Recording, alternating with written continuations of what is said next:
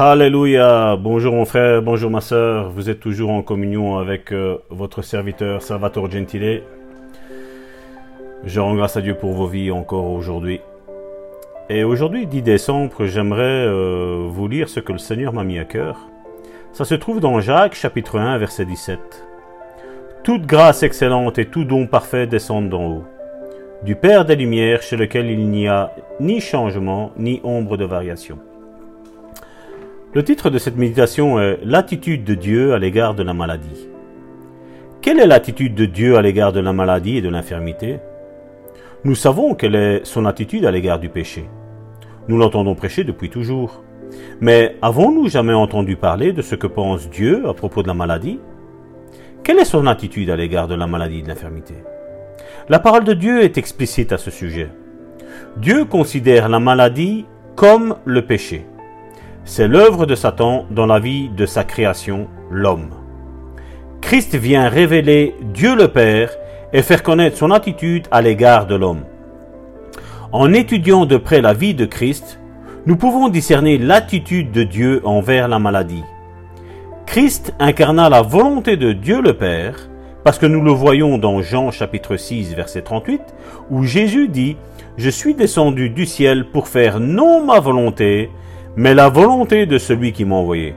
Le ministère de Christ, du commencement à la fin, fut un double ministère. Il apporta la paix aux esprits et aux âmes des hommes, et il apporta la guérison à leur cœur. Si vous lisez les évangiles, vous allez comprendre le ministère de Jésus. La guérison était d'une importance primordiale dans le ministère de Jésus. Certains prétendent que la guérison n'était qu'un détail pour Jésus et les apôtres.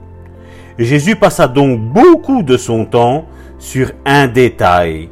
En lisant les quatre évangiles, vous verrez que Jésus passa plus de temps à enseigner et à guérir les malades qu'à faire autre chose. Ça, c'était le ministère de Jésus.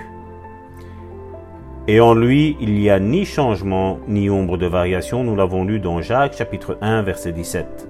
Donc, mon frère, ma soeur, une bonne déclaration pour aujourd'hui. Jésus a incarné la volonté de Dieu en action sur la terre. Jésus allait de lieu en lieu, la Bible nous dit, faisant du bien et en guérissant tous ceux qui étaient sous l'emprise du diable. Je sais donc que c'est la volonté de Dieu de me guérir. Mais non seulement c'est la volonté de Dieu de te guérir, mais c'est la volonté de Dieu de se servir de toi pour guérir ton frère et ta sœur qui est dans la maladie, mon frère, ma sœur. Ce que Dieu t'a fait, tu es sauvé pour sauver, tu es guéri pour guérir, tu es délivré pour délivrer, mon frère, ma sœur. Donc voilà, ça c'est notre ministère à tous, ça, mon frère, ma sœur. Voici les signes qui accompagneront ceux qui auront cru. Il parle pas du pasteur, il parle pas du prophète, même s'il l'inclut dedans, mais il parle de tous ceux qui auront cru. Ça, c'est le ministère qui repose sur chacun d'entre nous, mon frère, ma soeur. Il n'y a pas besoin d'avoir un ministère reconnu pour prier pour les personnes. Tu pries, point barre. Tu n'as pas besoin de demander l'autorisation à Dieu, ou à ton pasteur, ou à ton prophète, à ton apôtre, à qui tu veux. Non, prie. C'est ton ministère, c'est le ministère de tout disciple de Jésus-Christ au nom puissant de Jésus, rentre dans la mission que Dieu t'a mis, mon frère, ma soeur.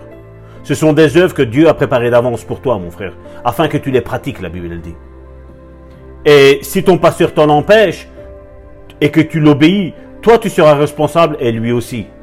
Mais si tu n'obéis pas, mon frère, ma soeur, tu vas être responsable toi aussi, malgré que tu avais l'envie de le faire. Donc fais-le, fonce, mon frère, ma soeur. Au nom puissant de Jésus, fonce, fonce. C'était ton serviteur Salvatore Gentile aujourd'hui en ce 10 décembre qui t'exhorte et qui te, qui te pousse à foncer dans ton ministère, mon frère, ma soeur.